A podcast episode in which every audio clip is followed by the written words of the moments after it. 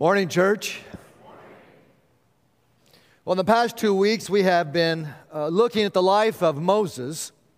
Uh, we've learned that he was born of Jewish uh, parents who were slaves in Egypt. And through some unusual circumstances, he was adopted by the daughter of Pharaoh and raised in the royal court. One day, he kills a man and runs to the country of Midian to escape capture. He marries into a, a family and he takes on the life of a shepherd. But one day he hears a burning bush and he hears a voice from the Lord calling him to return to Egypt uh, to free his fellow slaves. He doesn't want to go, but finally says yes through, and through a series of miracles, finally convinces Pharaoh uh, to let his people go. It looks like there is no way, and, and suddenly God makes a way. And after 430 years in Egypt, they are heading back to the promised land. But Pharaoh changes his mind, and Moses and Israel find themselves caught between the Egyptian army and the Red Sea. They think they're going to die, but once again, God makes a way. Now, at this point, the road to Canaan is pretty obvious. You turn north until you hit the Mediterranean Sea and, and you head northeast. I mean, caravans used this route to travel between Africa and Asia. It was a direct and, and well traveled, and, and there would have been plenty of food and water. It was about 175 miles or so, so an adult walking could make the trip in about 10 days. Of course, Israel had thousands of people and children and flocks and herds. So we can say safely that it would take about a month to get to the promised land. And it would have been scenic. I mean, have you ever been to the Mediterranean? it's gorgeous, isn't it? And they would have had a nice breeze coming off of the ocean. They could have had crab cakes for dinner, uh, beach volleyball in the evening. It would have been a great trip. So it's, it's scenic and it's direct and it's the most popular route. I mean, isn't that the way you want to go? But they don't. they don't go that way. They head south to Mount Sinai.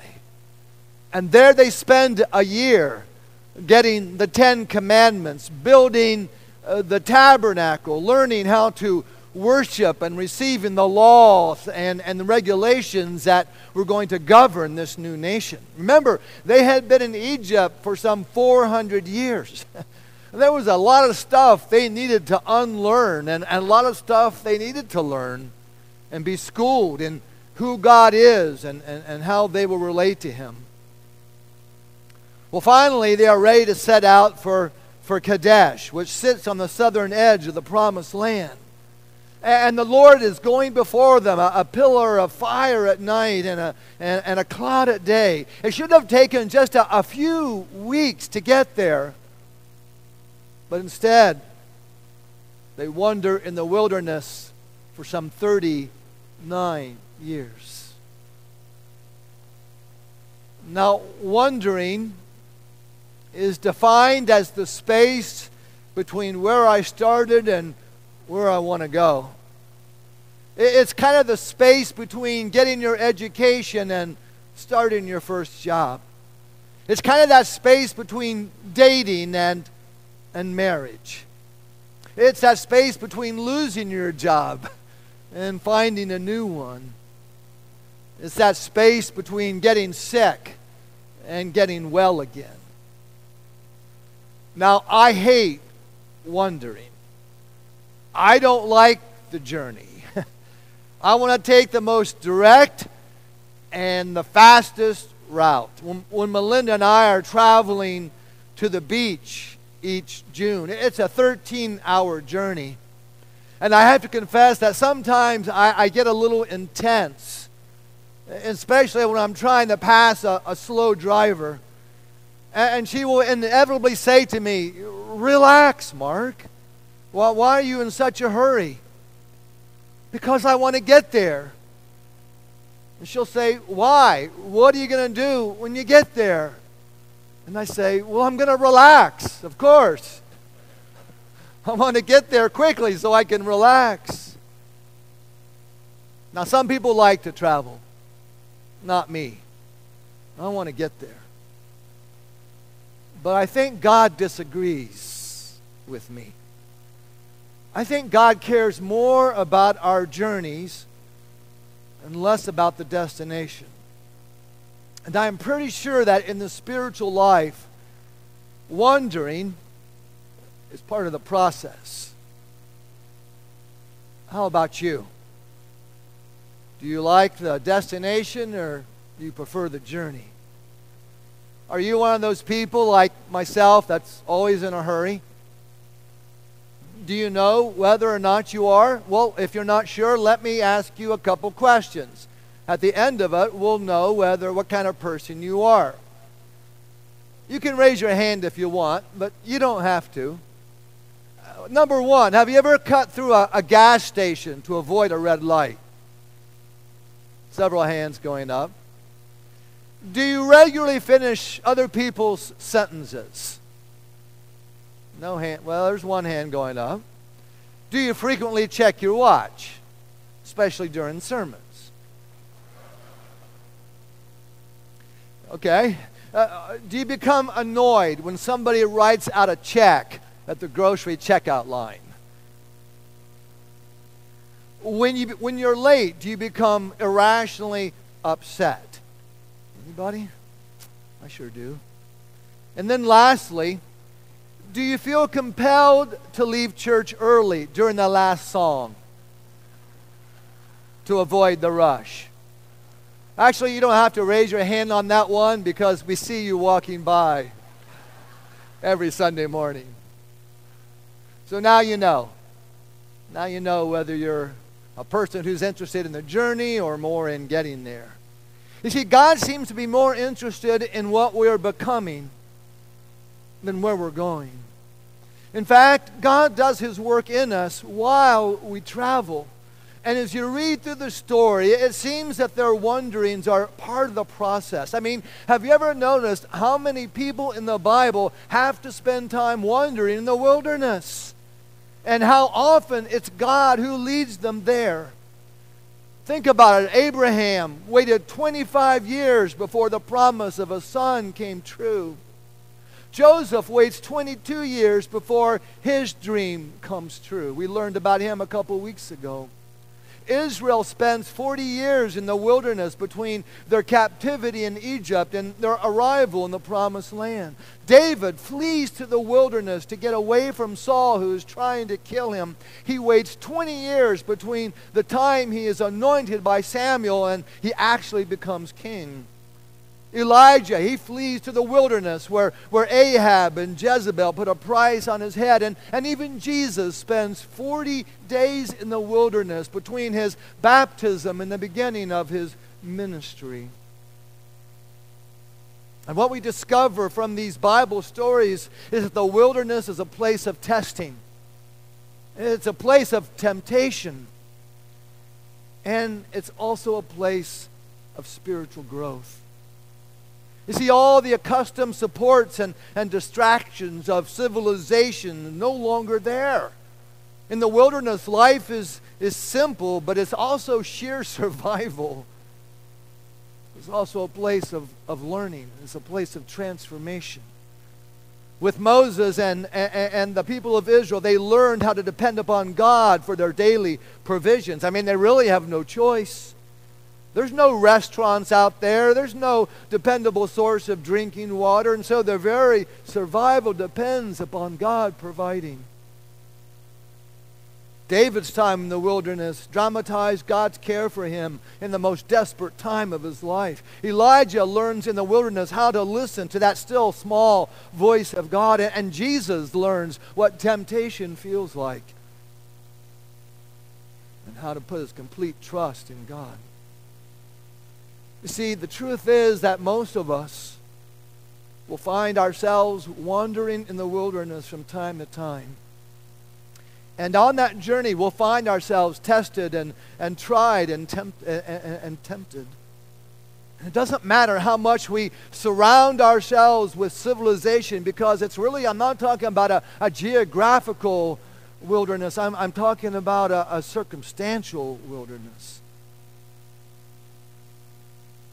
So, how does Israel spend their time in the wilderness? Let's find out. Uh, they leave Mount Sinai and they turn north towards Kadesh Barnea. And in less than three days, this is what happens. We find it in, in Numbers chapter 11, beginning with verse 4, if you have your Bibles. The rabble with them began to crave other food. And again, the Israelites started wailing and said, If only we had meat to eat. Oh, we remember the fish that we ate in Egypt at no cost. All the cucumbers, all the melons and leeks and onions and garlic.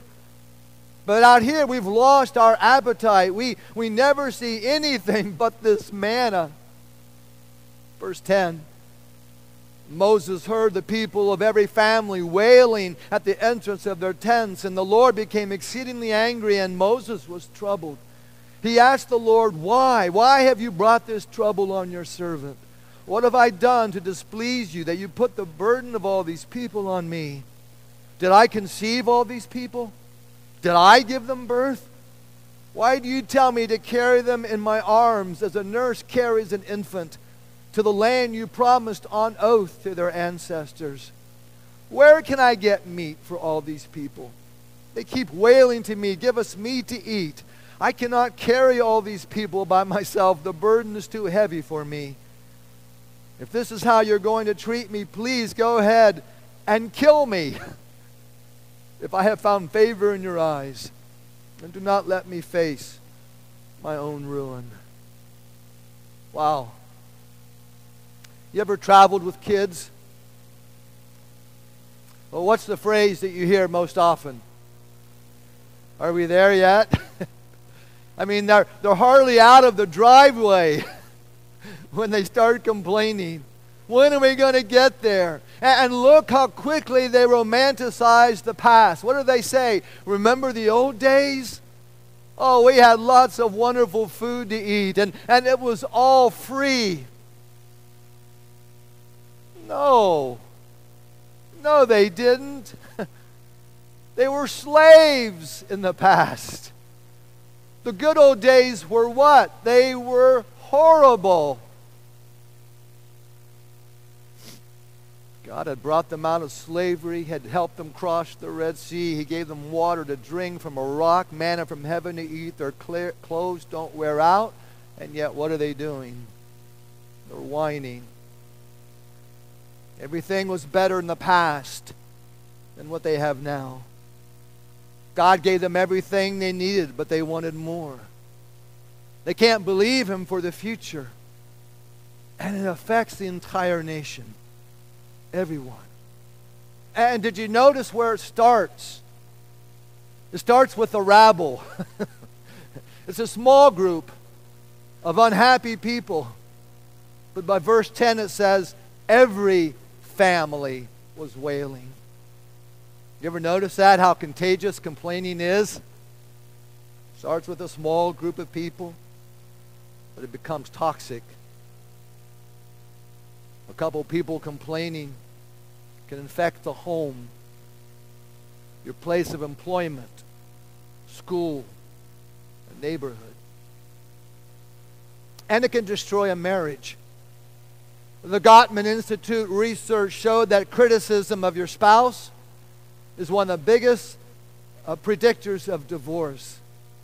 And by criticism, they, they don't mean feedback, they don't mean advice, but unnecessary verbal attacks designed to make your spouse feel small or hurt. And in fact, they can actually predict with uncanny accuracy that if a couple exchanges verbal attacks every 10 out of 100 comments, that it will end in divorce. It's toxic. And look what it does to Moses. I mean, it throws him into a depression. It impacts his relationship with God. He says, God, why? Why did you give me this miserable and childish people? God, I, I can't handle this. And then what does he say? God, kill me. I mean, he wants out of this leadership role so badly, he's willing to die to get out. Sometimes that happens in church. We're in a leadership role, we have to die before we can get out of it. Ever happened to you? You're the leader of a group or a committee and the criticism gets so bad you just want to you want to quit? It's awful, isn't it? Well, God does two things. First of all, he raises up 70 leaders to take the burden off of Moses so that he will not have to carry it alone. I think that's pretty smart. No way one person could lead all those thousands of people. And each of those leaders, it says, received a portion of the Holy Spirit from Moses. So it was not going to be on their own power. God was going to give them the power they needed to lead. And then, secondly, God decides to, to give the people of Israel some perspective. Verse 18 says this Now the Lord will give you meat, and you will eat it, and you'll not eat it for just one day or two days or five or ten or twenty days, but for a whole month until it comes out of your nostrils and you loathe it. Isn't that great? Doesn't God have a sense of humor? You want meat? Okay, fine. I'm going to give it to you until it's coming out of your nose, until you're sick of it. But what's God trying to do here? He's trying to give them perspective. You see, perspective is that capacity to view things in their relative importance. See, Israel has lost their perspective. But I find it's a great cure for complaining. You see, when, when you start thinking that, that everyone else has it better than what you have, here's what I do. I, I think to myself, well, it could be worse. It could be worse. Instead of saying, you know what, my, my house is, is so small, if only I had, a, I had a house as big as my neighbor, uh, I'd be happy. Instead, just say, could be worse. Uh, when you get out of the shower and you look at yourself in the mirror, instead of saying, I hate how I look, If only I looked like so and so. Instead, try saying, it could be worse. when you wake up in the morning and you roll over and, and you look at the person there lying beside you, instead of saying, Boy, I, wish they looked like so and so, just say to yourself, Could be worse. you see, there's a there's a dark side to complaining. When we start to complain, when we start to compare ourselves with others, our, our egos get involved, and then our pride and envy and jealousy and, and anger. And it begins to cause us to resent God's goodness in, in others' lives. We, we start ignoring God's blessing in our own life. And I find that it starts in childhood and goes right into adulthood. When I start to compare myself with other people and, and I see that I'm doing better, when I see that I'm outperforming them, guess what? I, I begin to feel prideful. And if I find that I'm not doing as well as they are, I begin to feel inferior. See, the truth is, we do it to ourselves, and it makes us miserable.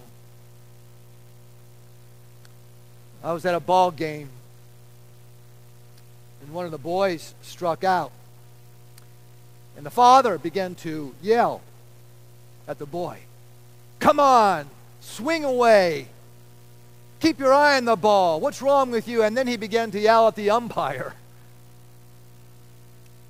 Come on, Dad. Keep it in perspective.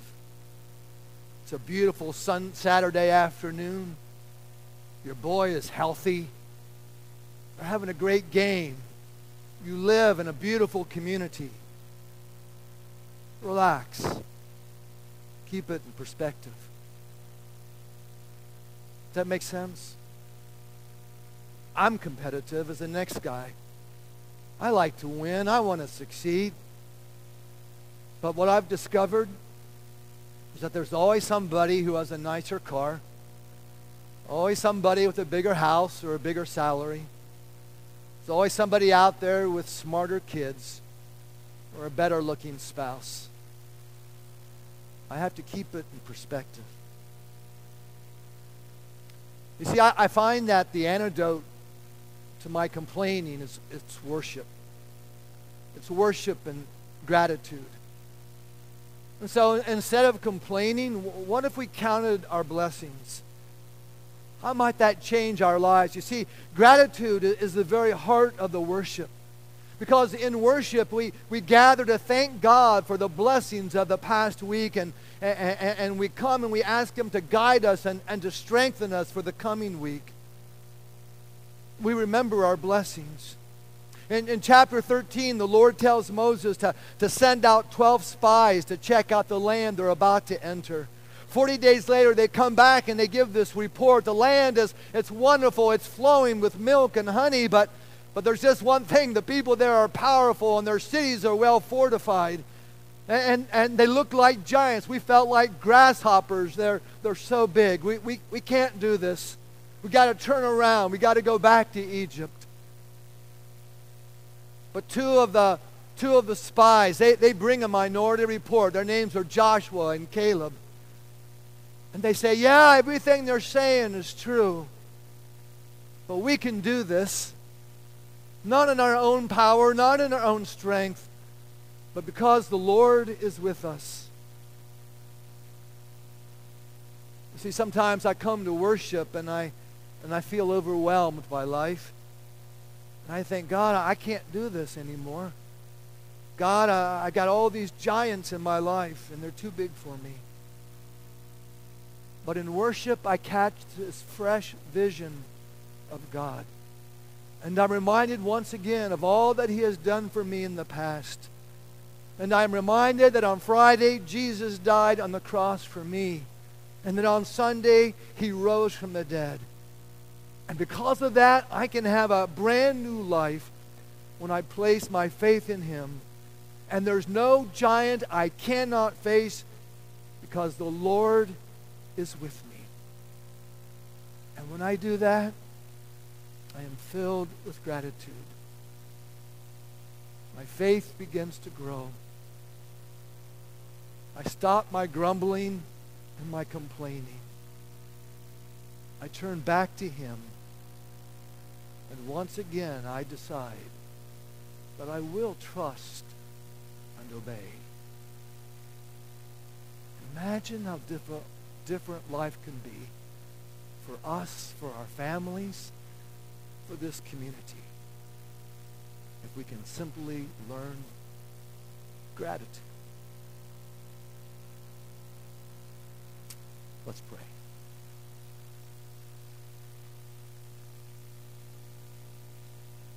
God, we give you praise and thanks. For you are a great God and you are greatly to be praised.